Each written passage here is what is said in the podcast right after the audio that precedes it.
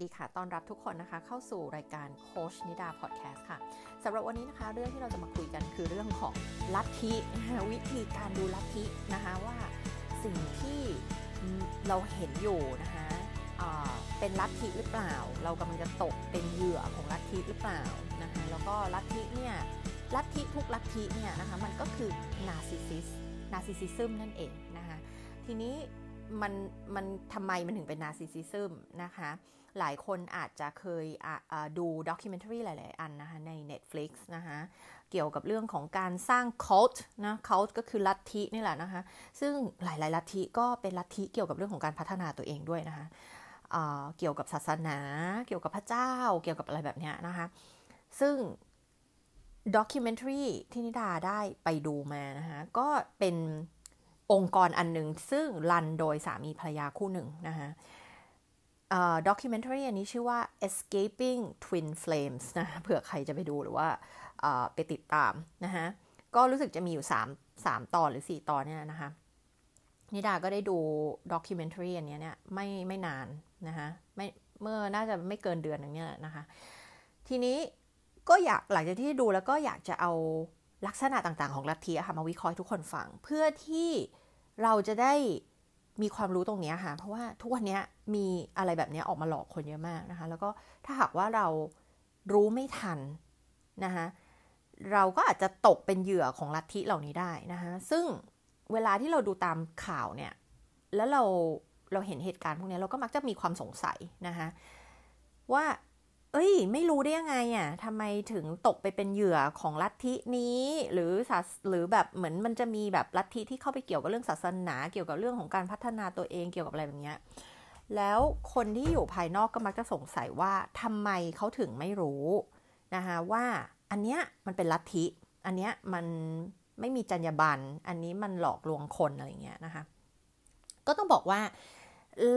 คนที่ run ลัทธิเหล่านี้นะคะ เขามีเทคนิคในการ manipulate คนนะคะซึ่งมันเป็นเหมือนจิตวิทยาสาย dark อะที่เขาใช้ในการล้างสมองคนนะคะแล้วก็ทำให้เชื่อทำให้คล้อยตาม โดยมีการใช้วิธีการหลาย ๆ อย่างนะคะซึ่งเหมือนกันกับเรื่องของ narcissism ที่นิดาพูดถึงประจำนะคะซึ่งเดี๋ยววันนี้จะมาเล่าเป็นข้อ ๆ ให้ฟังเลยว่าวิธีการที่เราจะดูเนี่ย เราจะดูได้ยังไง แล้วก็ คนคือน่าสังเกตว่าการที่เราจะตกเป็นเหยื่อเนี่ย มันก็จะมีคุณสมบัติอะไรบางอย่างนะ ถึงทำให้เราตกเป็นเหยื่อของลัทธิเหล่านี้ หรือว่าตกเป็นเหยื่อของนาซิซิซึมนะหนึ่งคือเรารู้สึกแบบขาดอะไรบางอย่าง แล้วก็มักจะเป็นคนที่ขาดความรักนะคะเพราะว่าเติบโตมาในครอบครัวที่ ทำให้เรารู้สึกด้อยค่า หลายๆ ครั้งก็มาจากครอบครัวที่มีสมาชิกเป็นนาร์ซิสซิสด้วยเช่นกัน อาจจะเป็นพ่ออาจจะเป็นแม่อาจจะเป็นใครก็ตามในครอบครัวหรืออาจจะเป็นหลายคนเลยก็ได้นะคะ มันก็เลยทำให้เรารู้สึกคุ้นชินกับการกระทำเหล่านี้นะคะคุ้นชินกับการถูก manipulate คุ้นชินกับการถูก gaslighting คุ้นชินกับการถูก love bombing นะคะแล้วคนคนนี้ก็เติบโตมาโดยการที่โหยหา อยากได้รับการยอมรับ อยากได้รับความรักนะคะแล้วเมื่อไม่ได้รับจากครอบครัว ก็เลยมาหาการยอมรับมาหาความรักจากลัทธิเหล่านี้นะคะกับอันที่สองก็อาจจะเป็นกลุ่มที่เรียกว่าไม่ทันโลกนะคะเราก็แบบเหมือนคล้อยตามคนได้ง่าย เชื่อคนได้ง่ายอย่างเงี้ยนะคะก็อาจจะไม่ค่อยได้ใช้ตรกกะเหตุผลในการพิจารณาสิ่งที่อยู่ตรงหน้า บวกกับไม่ค่อยมี boundaries ปฏิเสธคนไม่ค่อยเป็นอะไรเงี้ยเชื่อคนง่ายอะไรเงี้ยนะคะแล้วลักษณะของกลุ่มที่2เนี่ยก็หลาย ๆ ครั้งก็คืออยู่ในกลุ่มที่ 1 ด้วยนะคะทีนี้ถามว่าเราเป็นลักษณะเหล่านี้เนี่ยก็ต้องยิ่งระวังไว้เลยนะคะว่าเรามีสิทธิ์ที่จะตกอยู่ในความสัมพันธ์เกี่ยวกับคนที่เป็นนาร์ซิสซิสหรือว่าลัทธิต่าง ๆ เหล่านี้ด้วยนะคะทีนี้ลองมาดูข้อสังเกตต่าง ๆ ที่หลังจากที่นาได้ดูแล้วเขียนสรุปออกมาเนี่ยนะคะ อันที่หนึ่งสำหรับใครที่ยังไม่ดูแล้วอยากจะไปดูก่อนแล้วค่อยกลับมาฟังพอดแคสต์ตอนนี้ก็ได้นะคะ หรือว่าถ้าคิดว่าไม่อยากจะเสียเวลาดูนะ ก็ฟังสิ่งที่เราสรุปมาให้ในนี้ก็ถือว่าได้เรียนรู้แล้วล่ะค่ะนะคะคือเดี๋ยวจะปูปูแบ็กกราวน์ให้ฟังก่อนว่ามันเกิดอะไรขึ้นก็คือสองคนนี้เนี่ยนะอาจจะจำรายละเอียดไม่ได้ทั้งหมดนะคะคือสองคนนี้ชื่อเจฟกับชาเลียมั้งถ้าจำไม่ผิดนะเป็นสามีภรรยากันเนี่ยเขาก็ออกมาตั้งบริษัทอันนี้ ซึ่ง เหมือนกับเป็นคอร์สพัฒนาตัวเองเกี่ยวกับเรื่องของความรักค่ะ แล้วเขาก็สอน concept ของเขาคือสอนให้คนหา twin flame ของตัวเองให้เจอ ทีนี้ไม่รู้ว่าคุณผู้ฟังที่ฟังอยู่เนี่ยเคยได้ยินเรื่องของ twin flame หรือเปล่าtwin flame มันมาจากตำนานกรีกโบราณอะไรเงี้ยนะคะ มันไม่ได้เป็นอะไรที่เป็นวิทยาศาสตร์ หรือว่าแบบวิจัยหรืออะไรมาไม่ใช่เลยนะคะ มันเป็นแค่ความเชื่ออันหนึ่งจากกรีกโบราณ นิยายตำนานโบราณอะไรของกรีกอะไรสักอย่างนี่แหละค่ะ ทีเนี้ยหลาย ๆ คนก็เชื่อเกี่ยวกับเรื่อง twin flame นะคะถ้าถามนิดาแล้วเชื่อไหมนะไม่เชื่อนะคะ แล้วก็รู้สึกว่าหลาย ๆ ครั้งคนเอาไปเอา concept ของ twin flame ไปเป็นข้ออ้าง ในการทนอยู่ในความสัมพันธ์ที่ toxic นะคะซึ่งจริง ๆ ถ้าเราไปดูว่า twin flame คืออะไรเนี่ย จริง ๆ มันเหมือน trauma bond เลยค่ะนะคะใครที่เคยฟัง EP อื่น ๆ ที่เราพูดถึงเรื่อง trauma bonding นะก็คือ trauma bonding มันไม่ใช่ความรักแต่มันคือการที่เราเสพติดความเสพติด ความเป็นพิษเสพติดอะไรที่ toxic ในความสัมพันธ์นั้นๆนะคะทำให้เราออกมาไม่ได้ แล้วก็ทำให้เราทนอยู่ในความสัมพันธ์ที่เป็นพิษอันนั้นนะคะคือ twin flame เนี่ยนะคะเขาก็จะพูดถึงว่ามันคือในโลกใบนี้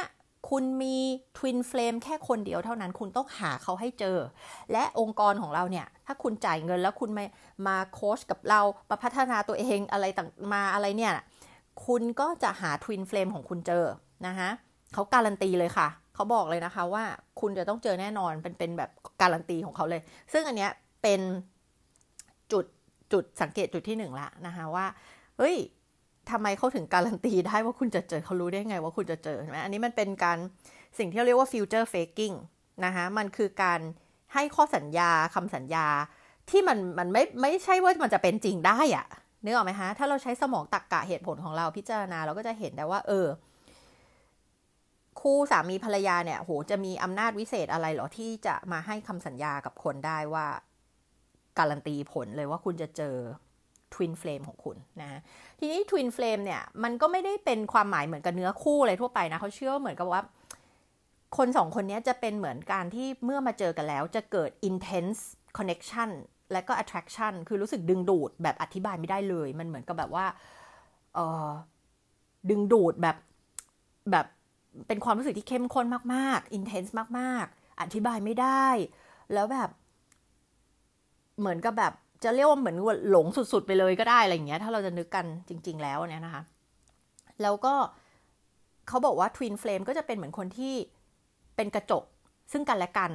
ที่แบบทำให้เราเห็นสิ่งที่ดีและสิ่งที่ไม่ดีเกี่ยวกับตัวเราเองนะคะ แล้วเขาก็บอกว่าในในในในเรื่องนี้นะเขาก็บอกว่า twin flame ก็คือ มันจะเป็นความสัมพันธ์ที่ไม่ง่าย คุณจะเจออุปสรรคอะไรต่างๆ เยอะแยะมากมายเลยนะคะ แล้ว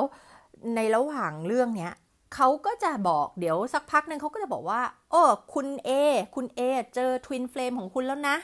เป็นคนนั้นคนนี้อะไรเงี้ยนะคะหรือบางคนเข้ามาในกลุ่มนี้เข้ามาจ่ายเงิน ซึ่งคอสของเขาก็เป็นหลักแบบสองพันกว่าเหรียญอะไรเงี้ยก็แบบเจ็ดแปดหมื่นอะไรเงี้ยเจ็ดแปดหมื่นเก้าหมื่นอะไรเงี้ยนะคะแล้วก็มีหลายคอร์สมาก แล้วเขาก็จะพยายามโฆษณาให้ลงทุกคอร์สเลยอะไรประมาณเนี้ยแล้วคนที่เข้ามาบางคนก็คือเข้ามาแล้วก็บอกว่าเเช่นมีผู้หญิงคนหนึ่งก็เข้ามาก็บอกว่ารู้สึกตัดใจจากแฟนเก่าไม่ได้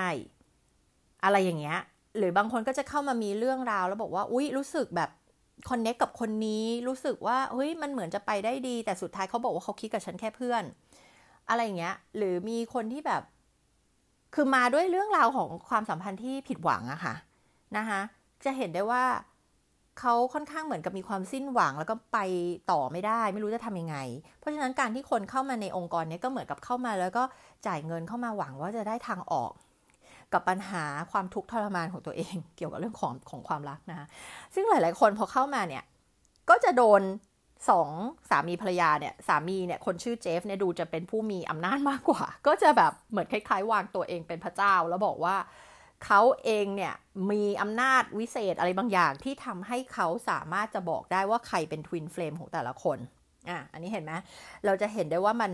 มันเหนือธรรมชาติ อะไรที่มันเหนือธรรมชาติ อะไรที่ตักกะเหตุผลมันอธิบายไม่ได้ อะไรที่มันดูแบบเกินจริงอย่างเงี้ยอ่านี่คือลักษณะของผู้นำลัทธิ นะคะ ทีเนี้ยคนที่เข้ามาแล้วแบบก็มีบางคนบอกว่าเออคนเนี้ยที่เขาปฏิเสธคุณไปอะ ที่เขาบอกเขาคิดกับคุณแค่เพื่อนอะ จริง ๆ ไม่ใช่คนนี้แหละเป็นทวินเฟลมของคุณ คุณจะต้องทำยังไงก็ได้เพื่อให้เขามามาเป็นคู่ของคุณอ่านี่คือ concept ก็คือเมื่อคุณหาเจอแล้วว่า twin flame ของคุณคือใครโดยผมจะเป็นคนบอกคุณเนี่ยว่าคนคนคนคนนั้นคือใคร คุณจะต้องทำทุกวิถีทางไม่ว่าอะไรก็ตาม จะเข้ามาขัดขวางคุณต้อง ก้าวผ่านให้ได้ทั้งหมด เพื่อจะได้คนนี้มาเป็นคู่ของคุณ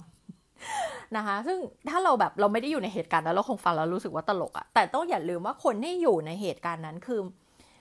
เปราะบางแบบเหมือนกับแบบเขาเรียกว่าเรากำลังอยู่ในจุดที่อ่อนแอ หาที่พึ่ง ไม่รู้จะพึ่งใครอะไรแบบนี้แล้วแบบว่าเวลาคนเราอยู่ในสภาพจิตใจแบบนั้นบางที คือสมองตะกะสมองส่วนหน้าเนี่ยมันก็ไม่ทำงาน นะคะที่เราเรียกพูดถึงบ่อยๆว่า prefrontal cortex นะคะคือสมองส่วนหน้าที่มันเป็นตรรกะเหตุผล มันก็มักจะไม่ทำงานนะคะคนเหล่านี้ก็เข้ามาเขาก็จะแชร์เรื่องราวของแต่ละคนที่เข้ามาเข้ามาแล้วก็เออคุณอะไรตาเจฟเนี่ยก็จะแบบบอกว่าเฮ้ยคนนี้ที่เขาพยายามหนีคุณน่ะเขาเขาคือทวินเฟรมของคุณคุณต้องไปไล่ล่าเขา คุณต้องแบบบอกรักเขา คุณต้องเอาเขามาเป็นของคุณให้ได้อะไรอย่างเงี้ยนะคะจนมีผู้หญิงคนนึงเนี่ย โดนจับติดคุกเลย เพราะผู้ชายกลัวเขามาก แล้วจนไปแจ้งความ ไม่ให้ผู้หญิงคนนี้เข้าใกล้เขาอะแล้วบังเอิญว่ามีวันหนึ่งเขาดันไปเจอกันที่ผับแห่งหนึ่งโดยบังเอิญ อันนี้คือผู้หญิงบอกว่าไม่ได้ตามไปจริง ๆ มันเป็นความบังเอิญ แล้วผู้ชายก็นึกว่าผู้หญิงตามมา แล้วก็เลยแจ้งตำรวจมาจับเลย ผู้หญิงคนนี้ก็เลยเข้าไปนอนในคุกนะคะจำไม่ได้ว่านานเท่าไหร่ แต่คือก่อนหน้านั้นมันไม่ใช่อยู่ดีๆก็มาบังเอิญเจอไง คือผู้หญิงคนนี้ก่อนหน้านั้นก็คือส่งข้อความไปหาผู้ชาย บอกว่าคุณเป็นทวินเฟลมของฉันอย่างนั้นอย่างนี้ ฝั่งผู้ชายก็กลัวสิคะ เพราะว่ารู้สึกแบบอะไรเนี่ย ผู้หญิงคนนี้น่ากลัวมากมาตามฉันทำไมฉันบอกแล้วว่าฉันไม่ได้คิดอะไรด้วยฉันไม่ได้ชอบอะไรเงี้ยนึกออกไหมคะ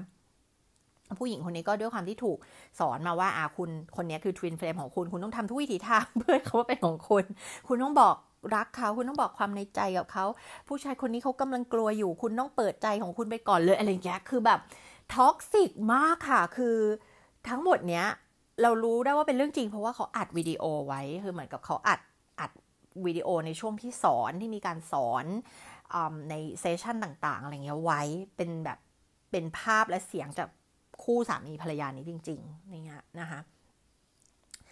คือที่นั่งฟังเนี่ยไม่มีอะไรที่ อยู่บนพื้นฐานของความเป็นจริงเลยค่ะ อันนี้อันนี้ที่นาฟังในฐานะคนคนที่เป็นโค้ชเป็น relationship coach นะ ที่เขาพูดมาเนี่ยมันเรียกว่าแทบดีกว่าแทบจะไม่มีอะไรที่เป็นความจริงเลย บางครั้งอาจจะมีอะไรที่จริงบ้างอย่างเช่น การที่เเขาอาจจะมีคำพูดที่บอกว่าหากคุณกลัวเรื่องนี้หรือคุณก้าวข้ามผ่านไปไม่ได้ คุณอาจจะต้องกลับมามองและสะท้อนตัวเองว่ามันคือบล็อกเกจหรือว่ามันคืออะไรที่ แบบเป็นปมหรือเป็นทรมาที่อยู่ในใจของเราที่ทำให้คุณก้าวข้ามผ่านเรื่องนี้ไม่ได้ไปไม่ได้ เพราะฉะนั้นคุณต้องกลับมาพัฒนามาแก้ที่ตัวเองอะอันนี้คือหลักการทั่วไปในเรื่องของการพัฒนาตัวเองอยู่แล้วใช่ไหมเขาก็จะใช้ไอ้พวกสิ่งที่เป็นหลักการทางวงการพัฒนาตัวเองหรือจิตวิทยาใส่ผสมผสมผสมเข้าไป ทีนี้เวลาคนฟังฟังเออบางอย่างมันก็ make sense บางอย่างมันก็จริง ถูกไหม ฟังปนปนกันไปกับเรื่องที่จริงกับเรื่องที่ไม่จริงเนี่ยบางทีก็สับสนได้ว่าตกลงอะไรมันจริงไม่จริงถูกไหมทีเนี้ยพอเขาลงทุนไปแล้วเขาเข้าไปอยู่ในนั้นแล้วเนี่ยมันก็มนุษย์เราก็จะมีสิ่งที่พยายามจะ confirm ว่าสิ่งที่เราเลือกหรือตัดสินใจมันถูกต้องแล้วนะเหมือนกับคนที่ตัดสินใจอยู่ในความสัมพันธ์กับใครบางคนแล้วมันไม่ค่อยดีเนี่ยเราก็ไม่ค่อยอยากจะยอมรับว่ามันไม่ดีนะคะเราก็อยากจะแบบพยายามหาเหตุผลมาสนับสนุนความคิดตัวเองว่าเราเลือกถูกแล้วอะไรเงี้ยนะคะทีเนี้ยคนเหล่านี้ เชื่อว่าระหว่างทางเขาก็คงรู้สึกว่ามันมีอะไรบางอย่างที่แปลกแหละนะคะแต่ว่าเขาก็พยายามที่จะแบบบอกตัวเองว่า เออ คงไม่มีอะไรหรอกอย่าคิดเยอะเลยนะคะแล้วเขาก็อะทำทำต่อไปทำไปเรื่อยๆนะคะก็คือทำตามที่ถูกสอนมาอะไรเงี้ยนะคะจุดสังเกตจุดที่หนึ่งอันนี้คืออันนี้คือแบ็กกราวก่อนเล่าเล่าว่ามันเกิดอะไรขึ้นนะคะจุดสังเกตที่หนึ่งว่าทำไมอันนี้มันคือลัทธิทำไมมันคือนาร์ซิสซิสนะคะ อันที่หนึ่งคือเขาทำเพื่อประโยชน์ของตัวเขาเองสองคนนี้นะคะแน่นอนแหละ คนทำธุรกิจก็ต้องมีเรื่องของรายได้ ก็ต้องมีเรื่องของการคิดเงิน ก็ต้องมีการสร้างเขาเรียกอะไรความมั่นคงให้กับธุรกิจของตัวเองเนี่ยอะอันนี้คือเรื่องปกตินะคะอันนี้คือเรื่องปกติ แต่ทีเนี้ย เราจะสังเกตจากเรื่องราวว่ามันมีอะไรบางอย่างไม่ปกติ นั่นก็คือพอมันมีคู่รักคู่หนึ่งเนี่ยจำไม่ได้แล้วในเรื่องเป็นผู้หญิงผมบลอนผมหยิกๆนะคะเขาก็เหมือนกับเลิกกับผู้ชายคนนี้ แต่สุดท้ายผ่านการสอนของเจฟเนี่ยเขาก็ไปทำยังไงก็จำไม่ได้แล้วรายละเอียด ผู้ชายคนนี้ก็มากลับมาคบกับเขา แล้วเขาก็ไป recruit ผู้ชายคนนี้เข้ามาอยู่ในองค์กรนี้ด้วย คือเหมือนประมาณว่า คุณสองคนเป็น twin flame คุณประสบความสำเร็จคุณหาความรักเจอแล้วอะไรเงี้ยแต่ตอนหลังผู้หญิงมาเล่าในสารคดีเนี่ยว่า เขาไม่มีความสุขเลย มัน toxic มาก เขารู้สึกว่าคนนี้หรอ คือคนที่เป็น twin flame เขาทำไมเขาไม่ happy ในความสัมพันธ์นี้เลยอะไรเงี้ยนะคะแต่เออก็ไม่รู้ไปconvince กันยังไง ผู้ชายคนนี้ก็เข้ามาอยู่ในองค์กรนี้ด้วยนะ แล้วคู่สามีภรรยาเนี่ยก็พยายามโน้มน้าวเขาแล้วบอกว่าเนี่ยคุณจะต้องแชร์เรื่องของความรักของคุณเยอะๆ เหมือนเข้าไปใน Facebook Page นะ คุณก็แชร์ คุณก็แบบเออโพสต์รูปที่คุณรักกันแชร์เรื่องราวอุปสรรคกว่าจะมาถึงวันนี้อะไรเงี้ยก็คือประมาณว่าเอาคู่ของคุณมาโปรโมทเพื่อให้คนอื่นเชื่อใน concept นี้ แล้วก็แบบมามาลงคอร์สที่นี่กันเยอะๆ อะไรประมาณนี้ก็คือใช้เป็นเครื่องมือทางการตลาดอืมอันนี้คือจุดสังเกตลองสังเกตนะคะว่าเออถ้าคุณสงสัยว่าสิ่งที่คุณเจออยู่มันใช่ลัทธิอะไรประมาณนี้ไหมคุณลองสังเกตคือเขาจะมีการ การที่เราเอาลูกค้ามาเป็น testimonial หรือมาทำการตลาด มันไม่ได้เป็นเรื่องแปลกหรอกค่ะ ใครๆก็ทำกันถูกไหมคะ แต่ว่าอันนี้มันมีการ manipulate จุดสังเกตก็คือว่ามีการพยายามกระตุ้นให้เขาพูดอะไรที่มันเกินจริง แบบเน้นเรื่องของการโปรโมทมาก มีการแบบกดดันผลักดันให้แบบลงรูปบ่อยๆ อะไรแบบนี้อันนี้แหละที่มันไม่ปกติ ถูกไหมคะอ่าแล้วก็ สุดท้ายแล้วเขาก็ไป recruit สองคนเนี้ยที่ที่เป็น twin flame กันเนี่ยนะ มาทำงานในนี้เป็นโค้ชนะคะแล้วเจฟเนี่ยแต่เจฟเนี่ยก็ไป train สองคนนี้นะคะประมาณว่าให้เข้ามาแล้วมันก็จะเป็นเหมือนระบบแบบเหมือนคล้ายๆ แชร์ลูกโซ่เลยอะค่ะ เหมือนกับว่ามีเออเป็นระดับระดับอะไรอย่างเงี้ย มีหลายระดับไอ้ตรงนี้เราจำรายละเอียดไม่ได้เหมือนกันแต่ว่า มีแบบสุบระดับซูเปอร์วิเซอร์ระดับหัวหน้าระดับอะไรของเขาเนี่ยแล้วก็เหมือนกับเขาก็แบบให้คู่นี้เหมือนผู้หญิงคนเนี้ย เป็นแบบตำแหน่งสูงอะไรอย่างเงี้ยตอนหลังเขาแบบให้ขึ้นมาเป็น CEO ด้วยนะ แล้วคือเหมือนกับแบบเขาก็จะสอนวิธีการให้ผู้หญิงแล้วจำไม่ได้ว่าผู้ชายด้วยมั้งก็คือให้ไปโค้ชคน ให้ไปโค้ชคนโดยเจฟก็จะคอยบอกอ๋อคนนี้เป็นทวินเฟลมกับคนนั้น คนนี้เป็นอย่างนั้นแล้วก็คุณจะต้องบังคับให้เขาเป็นอย่างนี้อย่างนั้นอะไรอย่างเงี้ยนะคะก็จุดสังเกตก็คือจะเห็นได้ว่า ออ มันมีการดึงเอาคนเข้ามาร่วมในกระบวนการลัทธิอันนี้ด้วย เพื่อผลประโยชน์ของตัวเองนะ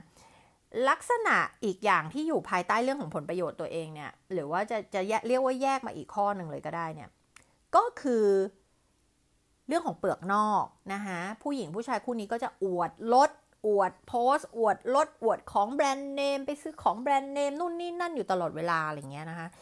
ซึ่งจะบอกว่าการใช้ของแบรนด์เนม การใช้รถซูเปอร์คาร์รถหรูอะไรพวกนี้ไม่ได้เป็นเรื่องผิดอะไรเลยนะคะแต่ว่าให้ดูความพอดีจะเห็นได้ว่าเขาโฟกัสกับการใช้อันเนี้ยเป็นเครื่องมือทางการตลาดมากๆ คือหมายถึงว่าเรื่องของเปลือกนอก เขาพยายามใช้เรื่องของเปลือกนอกมาโฆษณา ซึ่งหลาย ๆ ครั้งที่เราพูดถึงเรื่องของคลิปเรื่องของ narcissism นะลักษณะหนึ่ง ของ narcissist ก็คือให้ความสำคัญกับเปลือกนอกนะคะ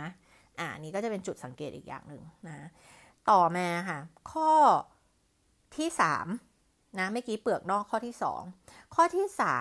3 ที่นิดาเคยพูดถึงเรื่องของ stage หรือว่า phase ของการความสัมพันธ์ที่เรามีกับ narcissist เนี่ย มันจะมีอยู่4 stage ถูกไหมคะ อันที่หนึ่งคือ love bombing นะ ก็คืออคลั่งรัก เหมือนกับแบบว่า อุ้ยเธอดีที่สุด เธอเป็นเนื้อคู่ของฉัน เธอโอชื่นชมทุกอย่าง ซึ่ง love bombing มันไม่ได้ใช้กับแค่ความรักความสัมพันธ์อย่างเดียว สมมุติว่า love bombing ใน narcissist เป็นเจ้านายที่ทำงานอันนึง แล้วเขาต้องการ love bombing แล้วเขาก็จะชื่นชมเราเหมือนกับเราคือ โห ทำไมเราเป็นคนเก่งเลิศประเสริฐขนาดนี้อะไรเงี้ยนะคะนี่คือ stage ที่ 1 เพื่อให้เรารู้สึกหลงไปกับคำชื่นชมของเขา มันใช้ได้กับทุกความสัมพันธ์เลยไม่ใช่เฉพาะความรัก stage ที่ 2 ก็คือ devalue devalue ก็คือโอ้สรุปเธอไม่ได้ดีอย่างที่ฉันคิดเลยฉันเข้าใจผิดไปทั้งหมดเลย เธอคือคนที่แย่มากแหละนะนึกถึงในความสัมพันธ์ก็คือจะเริ่มเริ่มวิพากษ์วิจารณ์ เริ่มดูถูก เริ่มพูดให้เรารู้สึกด้อยค่าตัวเอง อันนี้คือ stage ของ devalue ต่อมา stage ที่ 3 ก็คือ discard ก็คือจะทิ้งละ หมดประโยชน์ละ อะไรเงี้ย หรือคนคนนี้เริ่มรู้ทันฉันละ ฉันก็ไม่เอาคนนี้ไว้ล้วฉันก็จะ discard ก็คือจะตัดออกตัดทิ้งนะคะแต่อย่าลืมว่า narcissist อะเขาไม่เคยตัดใครทิ้งแบบจริง ๆ เขาเขาคิดว่าเขาเป็นเจ้าของคนทุกคน เพราะฉะนั้นมันก็จะมาถึงสเตจที่ 4 ก็คือ hovering นะคะ ก็คำนี้มันมาจากไอ้ยี่ห้อเครื่องดูดฝุ่นอะคือเขาก็จะตามเหมือนกับพยายามจะดูดเรากลับเข้าไปในชีวิตเขา และถ้าหากว่าเรายังติดอยู่ในวงจรนี้ มันก็จะกลับไปสู่ stage ที่หนึ่งแล้ววนวนสี่ step อยู่เงี้ยค่ะเขาก็จะพอเขาดูดเรากลับเข้าไปในชีวิตเขาได้แล้วเขาจะกลับมา love bombing เราต่ออะกลับมาชื่นชม กลับมาทำให้เรารู้สึกดี อ่า แล้วมันก็จะไป stage สองสามสี่สองสามหนึ่งสองสามสี่วนอย่างนี้นะคะ อันเนี้ยก็จะเห็นได้ว่าพอคนเข้าไปเขาก็จะชื่นชม อุ้ยดีอย่างงั้นอย่างนี้เธอค้นพบรักแท้อะไรนู่นนี่นั่น ก็จะมีการพูดให้รู้สึกดี อย่างผู้หญิงคนนี้ที่เขารีคูดมาทำงานก็จะชื่นชม อย่างนั้นอย่างนี้อะไรเงี้ยทำให้รู้สึกคนที่อย่างที่เกินไปตอนแรกว่าคนที่เข้ามาในนี้ก็รู้สึกขาดอยู่แล้ว รู้สึกไม่ได้รับความรัก ไม่ได้รับการยอมรับ ไม่ได้รับคำชื่นชมอยู่แล้วพอเข้ามาแล้วได้รับโดนเลิฟบอมบิงเนี่ย ก็เลยโดนหลอกได้ง่าย ๆ หลงไปกับคารม หลงไปกับการ love bombing ได้ง่าย ๆ แต่ถ้าเป็นคนที่เรียกว่าแข็งแรงจากภายในมี self-esteem ที่ดี เนี่ยโดน love bombing คนปกติจะงงค่ะ จะงงคือแบบอะไร เธอจะมารักมาหลงอะไรฉันได้ขนาดนี้ มันไม่อยู่บนพื้นฐานความจริง เพราะเธอยังไม่รู้จักฉันเลย ถูกไหมคะ อันนี้คือคนคนปกติ ที่ไม่ได้ขาดจะมองแบบนี้เวลาที่ถูก love bombing นะคะอะจะเห็นได้ว่าวงจรความสัมพันธ์มันเหมือนกับวงจรความสัมพันธ์ของ narcissist เลย นี่คือที่บอกว่าลัทธิทุกอันมันก็คือ narcissist narcissistic relationship นั่นเองนะคะอะซึ่งถ้าได้ไปดูเรื่องนี้ก็จะเห็นค่ะ พอใครสักคนเริ่มสงสัยมีข้อโต้แย้งกับสิ่งที่เขาสอน หรือเริ่มรู้ทันแล้วว่านี่คือลัทธิที่หลอกคนเนี่ยนะคะผู้ชายคนนี้ก็จะประจาน จะประจานคนคนนั้นนะคะในเพจ Facebook อะไรเงี้ยแม้กระทั่งนิดาก็ไปดูมาแล้วค่ะ เพจเนี้ยมันยังมีอยู่นะคะ คือเพราะว่า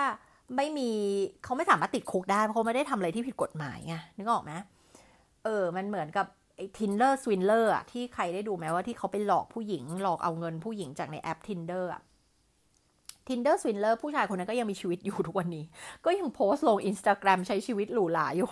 นะคะเพราะว่าคนเหล่านี้ อย่างที่เคยพูดนะคะว่านาซิซิสเขาจะเก่งเขาจะรู้ว่ากฎหมายคืออะไร เพราะฉะนั้นเขาจะไม่ทำอะไรที่ผิดกฎหมายแล้วจะโดนจับได้ เขาจะทำอะไรที่มันเฉียดเฉียด คือมันผิดจรรยาบรรณได้ผิดศีลธรรมได้ แต่ว่าต้องไม่ผิดกฎหมายเพราะว่าถ้าผิดกฎหมายแล้วเดี๋ยวโดนจับเงี้ยนึกออกไหมแต่ว่าคนบางคนทำผิดกฎหมายก็มี เพราะเขาคิดว่าเขาจะไม่โดนจับนะกรณีเนี้ยคือเขาก็รู้กฎหมายไงแล้วเขาก็รู้ว่าเขาทำได้แค่ไหนนะคะที่จะไม่ล้ำเส้นกฎหมาย ดังนั้นทุกวันนี้ เพจเนี้ยก็ยังมีลูกค้าอยู่ ก็ยังมีคนไปลงคอร์สของเขาไปแบบเชื่อใน concept twin flame อันนี้ที่เขาเขาพยายามจะขายอยู่นะคะก็จะเห็นว่าพอ Netflix ออกซีรีส์อันนี้ออกมานะคะซึ่งมันมันออกมานานแล้วนะ มันไม่ได้เพิ่งออกนะเขาก็แบบไปโพสต์ลงใน Facebook Page ของเขาว่าแบบ เนี่ยแหละคือเหมือนคนพวกนี้แบบทรยศอะไรแบบนี้แล้วก็ เอาเขาไปพูดในทางที่ไม่ดีที่มันไม่เป็นความจริงอย่างนั้นอย่างนี้อะไรเงี้ยนะคะ แต่ว่าบอกเลยค่ะถ้าถ้าทุกคนได้ไปดูก็จะเห็นว่าสิ่งที่เขาสอนในวิดีโอในภาพอะคะ่ะมันมันมันไม่ดีจริงๆไงคะมัน toxic มันไม่อยู่บนพื้นฐานความเป็นจริงจริงๆ แต่ก็อย่างที่บอกคนที่เป็น narcissist เขามักจะไม่รู้ตัวไงคะเขาไม่รู้ตัวไงคะก็คือเขาหลอกตัวเองอยู่ เขาไม่รู้ว่าเขากำลังทำอะไรอยู่นะ หลายคนก็รู้แหละ เขาเรียกนิดาเชื่อว่าลึกๆเขาเขารู้อยู่แล้วถูกไหมว่าไอสิ่งไม่ใช่ลึกๆอะ่ะ จริง ๆเขารู้อยู่แล้วไงว่าสิ่งที่เขาพูดออกมามันคือการหลอกคนนะแต่นาร์ซิสซิสจะไม่อยากยอมรับความจริงใช้คำนี้ดีกว่า ไม่อยากจะยอมรับความจริงไงว่า คือเขารู้นะว่าสิ่งที่เขาทำมันผิดนะคะเขาก็ต้องแบบก็ก็มาทางนี้แล้วก็ต้องไปต่อไงถูกไหมคะก็คือก็ต้องโกหกต่อก็ต้องหลอกต่ออะไรเงี้ยนะคะ เพราะฉะนั้นเนี่ยเชื่อว่าเขารู้อยู่แล้วค่ะ ว่าสิ่งที่เขาทำมันผิดมันไม่ดีนะแต่นิดาก็คิดว่าเขาก็ไม่รู้ว่าเขาจะต้องทำยังไงกับตัวเอง แล้วก็อย่างที่เคยพูดกับหลายหลายหลายหลายคนที่มาถามในในโซเชียลมีเดียเนี่ยต่างว่า คนที่เป็น narcissist สามารถเปลี่ยนได้ไหม คือเหตุผลที่ narcissist ไม่สามารถเปลี่ยนได้ เพราะเขาไม่ได้คิดว่าสิ่งที่เขาเป็นเนี่ย มันเป็นปัญหานึกออกไหมคะมันเดือดร้อนคนอื่นแต่มันไม่ได้เดือดร้อนฉัน การที่ฉันเป็น narcissist การที่ฉันมีการที่ฉันทำสิ่งเหล่านี้ที่ฉันหลอกคนที่ฉันโกหกคนเก่งหรืออะไรอย่างนี้เนี่ยใช้ประโยชน์จากคนได้เนี่ยมันเป็นประโยชน์กับตัวฉันไง ถูกไหมคะเพราะฉะนั้นคนที่เป็น narcissist ก็จะไม่ได้รู้สึกว่าสิ่งที่เขาเป็นมันเป็นปัญหากับใครเลยนะคะแล้วก็ในกรณีนี้เนี่ยก็ คิดว่าคงเป็น narcissist แพ็คคู่เลยอะนะคะทั้งสามีและภรรยาเนี่ยแต่ว่าดูแล้วผู้ชายจะมีอำนาจเหนือกว่าผู้หญิง มันจะมี moment ที่ผู้ชายแบบปี๊ดขึ้นมาเหมือนกัน แล้วก็แบบผู้หญิงก็ต้องยอมอะไรประมาณนี้นะคะก็แล้วก็แบบสิ่งที่น่ากลัวมากก็คือตอนนี้เขามีลูกแล้วค่ะนะคะแล้วเขาก็บอกว่าลูกเนี่ยเป็นแบบประมาณนางฟ้าเทวดาลูกพระเจ้าอะไรสักอย่างมาเกิดเป็นแบบเด็กที่มีอำนาจอิทธิฤทธิพิเศษอะไรสักอย่างซึ่งแบบ คือนับวันเขายิ่งจะมีความแบบเพ้อฝันอะไรของเขาเพิ่มหนักขึ้นไปเรื่อยๆอะไรอย่างเงี้ยนะคะก็ไม่รู้ว่าเรื่องเนี้ยจะมีจุดจบยังไงนะคะทีนี้เนี่ยต่อมาในเรื่องเขาก็ไปจ้างคนหนึ่งซึ่งมาจากอะไรเกี่ยวกับเรื่องทหารนี่แหละ ชื่อชื่อดรเค ดรเคก็เข้ามาเหมือนกับมาทำจิตบำบัดนู่นนี่นั่น ดรเคนี่ก็ toxic เหมือนกันนะคะแล้วก็ manipulative เหมือนกัน ก็คิดว่าก็คงจะเป็น narcissist คนหนึ่งด้วยเหมือนกัน สรุปองค์กรนี้ก็คือเป็นองค์กรที่รวม narcissist ไว้นะคะน่ากลัวมากนะคะอะลักษณะที่สองคือมันจะไปตามสเต็ปของเฟสต่างๆ 4 เฟสของ narcissistic relationship โดยเริ่มจาก love bombing นะคะอันที่สาม ก็คือเขาจะมีการไอโซเลตคนเหล่านี้ หรือว่าแยกคนเหล่านี้ให้ตัดขาดจากครอบครัวของตัวเองนะคะตัดขาดจากครอบครัวของตัวเอง ในเรื่องเนี่ยก็จะเห็นแม่หลาย ๆ คนน่าสงสารน่าเห็นใจมากก็คือ ไม่ได้ติดต่อลูกตัวเองมาสองสามปีแล้วอะไรประมาณนี้นะโดยที่แม่เหล่านี้ก็ดูเป็นคนปกติดีเป็นแม่ที่ดี ๆ อาจจะไม่ได้มีแม่ไหน perfect หรอกแต่ว่าเขาก็ดูเป็นแม่ที่รักลูกเขาใส่ใจนู่นนี่นั่น แต่พอเขามาบอกกับลูกว่าลูกแม่ว่าลัทธิไอ้ไอ้ที่ไปลงคอร์สอันนี้มันแปลกๆนะทำไมเขาสอนอะไรแบบนี้ มีคนนึงถูกคอนวินส์ให้ไปแปลงเพศด้วย อะไรอย่างเงี้ย แล้วแบบทั้งทั้งที่คนเนี้ยเขาไม่เคยไอดีนติฟายว่าตัวเองเป็นผู้ชายเลย เขารู้สึกว่าตัวเองก็เป็นผู้หญิงมาตลอด นึกออกไหมคะ แต่ในเรื่องอยู่ดีๆ วันดีคืนดีเนี่ยนะ ตาเจฟเนี่ยจากที่ตอนแรกบอกว่าไม่มนุษย์ทุกคนไม่มี LGBTQ ทุกคนถ้าไม่ใช่ผู้หญิงก็คือผู้ชาย คนที่คิดว่าตัวเองเป็นเพศอื่น อันนี้คือไม่อยู่บนความเป็นจริง มันไม่จริงอะไรประมาณนี้นะฮะแบบแล้วเขาก็จะอ้างว่าคุณมีทรมามีบล็อกเกจอะไรที่ทำให้คุณคิดว่าคุณเป็นเพศอื่นอะไรประมาณนี้ตอนแรกเขาพูดแบบนี้ แต่ต่อมาเขาก็เปลี่ยนคำพูดตัวเองแล้วเขาบอกว่า ด้วยความที่ต้องบอกย่ด้วยความที่ในนั้นนะในกลุ่มนั้นมีแต่ผู้หญิงนะ แล้วอันนี้ก็คนที่ตอนหลังมามารู้ทันแล้วก็ออกมาทำมามามามาเรียกร้องอะไรต่างๆ เหล่านี้นะผู้หญิงคนนี้เขาที่ที่จำไม่ได้ว่าคนไหนเล่า แต่เขาก็พูดว่า เหมือนกับว่าในนั้นมันมีแต่ผู้หญิงกันเอง ทีเนี้ย ก็คงจะเริ่มถึงทางตันว่าแล้วจะไปเอาใครมาเป็นทวินเฟลมของแต่ละคน เพราะว่าในการที่คุณจะให้คนเหล่านี้ลงคอสต่อไปคุณก็ต้องให้ความหวัง ต้องให้ความหวังเขาไปเรื่อย ๆ โดยการที่แล้วมันต้องมีอีกคนหนึ่งมาคู่กัน ถูกไหมคุณถึงจะแบบเหมือนไปสอนเขาต่อว่าเขาจะทำยังไงความรักครั้งนี้ประสบความสำเร็จ ที่นี้ในนี้มันมีแต่ผู้หญิงทั้งหมดเลยเขาไม่รู้จะไปหาที่ไหน ต่อมาอยู่ดีๆ วันหนึ่งเขาก็ประกาศออกมาว่า คนเหล่านี้จริง ๆ แล้วอะเป็นผู้ชายนะคะ แล้วเขาก็บอกว่า เนี่ยเขาเจอทวินเฟลมเพิ่ม 20 คู่อ่าแล้วแต่ละคู่เป็นใครบ้างเป็นใครบ้างก็มีปนๆออกมาแต่ว่าส่วนใหญ่แล้วเป็นคู่ผู้หญิงผู้หญิงนะคะแล้วเขาก็จะบอกว่าคนไหนเป็น feminine คนไหนเป็น masculine อะไรอย่างเงี้ยนะโดยคนที่เป็น masculine ก็คือจะแบบจริง ๆ คุณต้องเป็นผู้ชายอะไรประมาณเนี้ยแล้วเขาก็ convince คนคนเหล่านั้นว่าคุณจะต้องแบบแบบดึง masculine energy ของคุณออกมาเป็นพลังงานฝั่งความเป็นชายออกมาเนี่ย นะคะแล้วคุณแบบบางคนก็แบบมีมีคนหนึ่งเลยก็คือไปแปลงเพศเลยอะไรแบบเนี้ยนะโดยที่ตัวเขาเองไม่เคยคิดว่าเขาเป็นผู้ชายนะคะก็จะมีคนเดียวแหละที่แบบก็แบบพอแม่เขาเหมือนกับแย้ง หรือแม่เขาพยายามเตือนอะไรเงี้ยไอ้ตาเจฟเนี่ยก็จะบอกเลยว่า ให้ตัดขาดจากครอบครัวของคุณ ตัดขาดจากแม่คุณ แม่คุณแบบเป็นแม่ที่ไม่โอเคทำให้ชีวิตคุณพังนู่นนี่นั่นอะไรเงี้ยนะคะก็จะเห็นว่าอันนี้คือการแกสไลติงนะคะคือการทำให้เรา งงเหมือนหลอกมานิปุเลตเราแล้วก็ให้เรา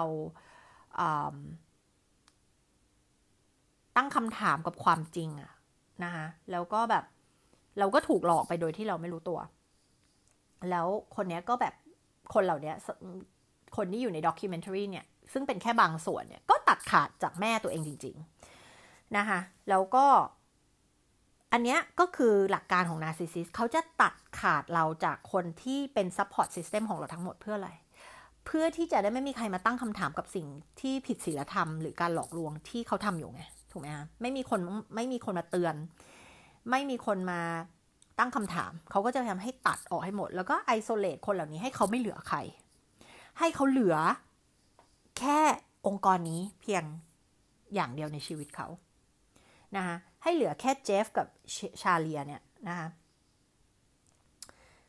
อันนี้ก็คือลักษณะที่ 4 นะคะ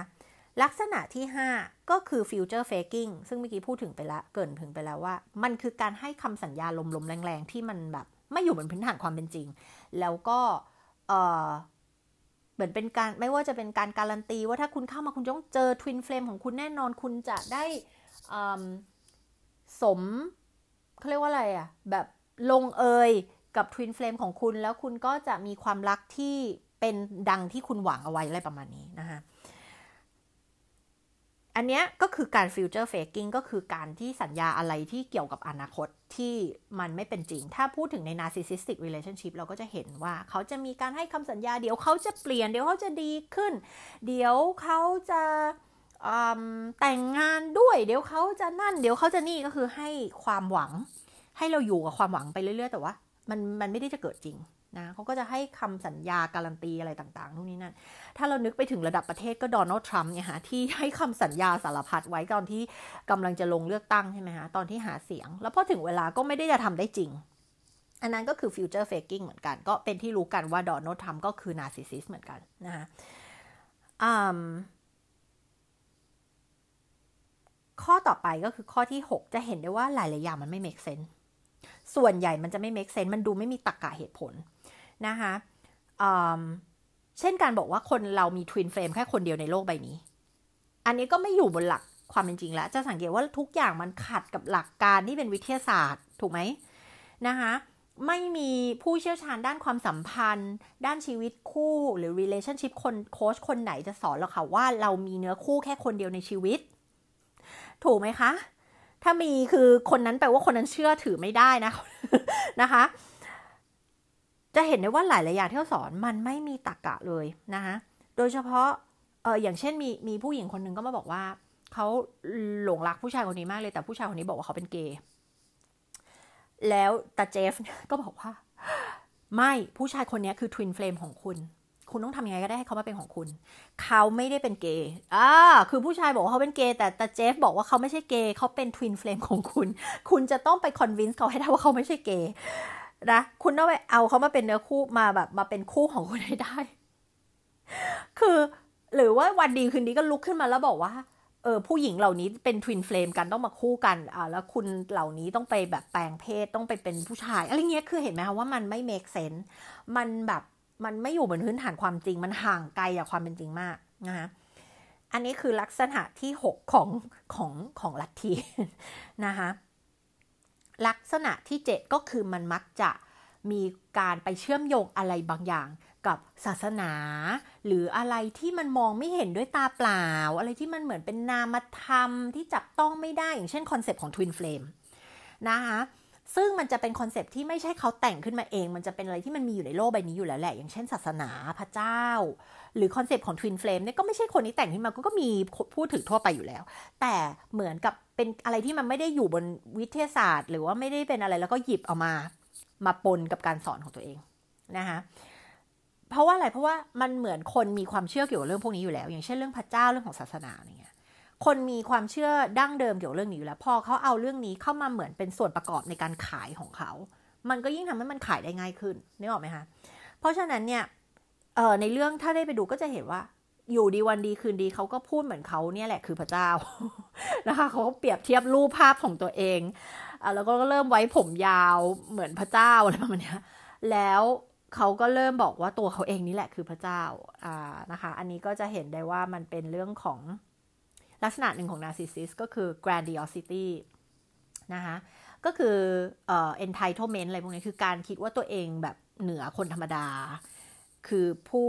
ผู้ที่แบบเป็นผู้วิเศษอะไรประมาณนี้นะคะอยู่เหนือมนุษย์ชาวโลกอะไรประมาณนี้นะคะ